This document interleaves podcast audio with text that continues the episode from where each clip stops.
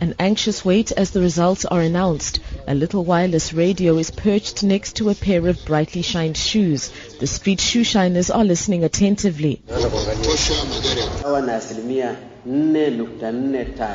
A few meters away, the National Electoral Commission is announcing the results. So far, 10 constituencies have been released. They show the ruling party leading in seven of those. After a bruising campaign battle, the two main candidates agreed that the polls were relatively peaceful. But the main opposition says 191 of its volunteers were arrested at three of its vote tallying centers. The coalition presidential candidate, Edward Lowassa. We have no alternative. We've been handicapped.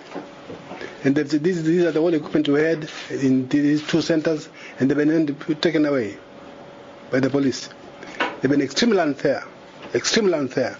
Spokesman for the ruling CCM party, January Makamba, responded. For us, this is a complete joke. Um, we see it as a way to uh, hide uh, failures to the party membership because they promised victory in this election, and uh, according to the count, the victory is not coming. Uh, and therefore, what do you do?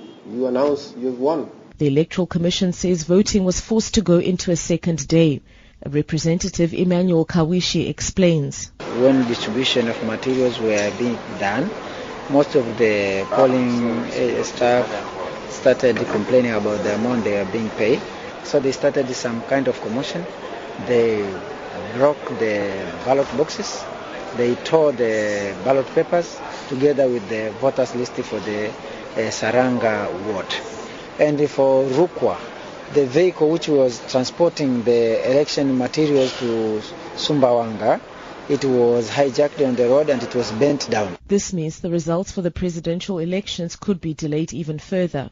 Our hopes were in three days, but given situations of postponement like we are doing, it may delay at least four, five days. It'll be a long wait for Tanzanians to know who the country's fifth president will be.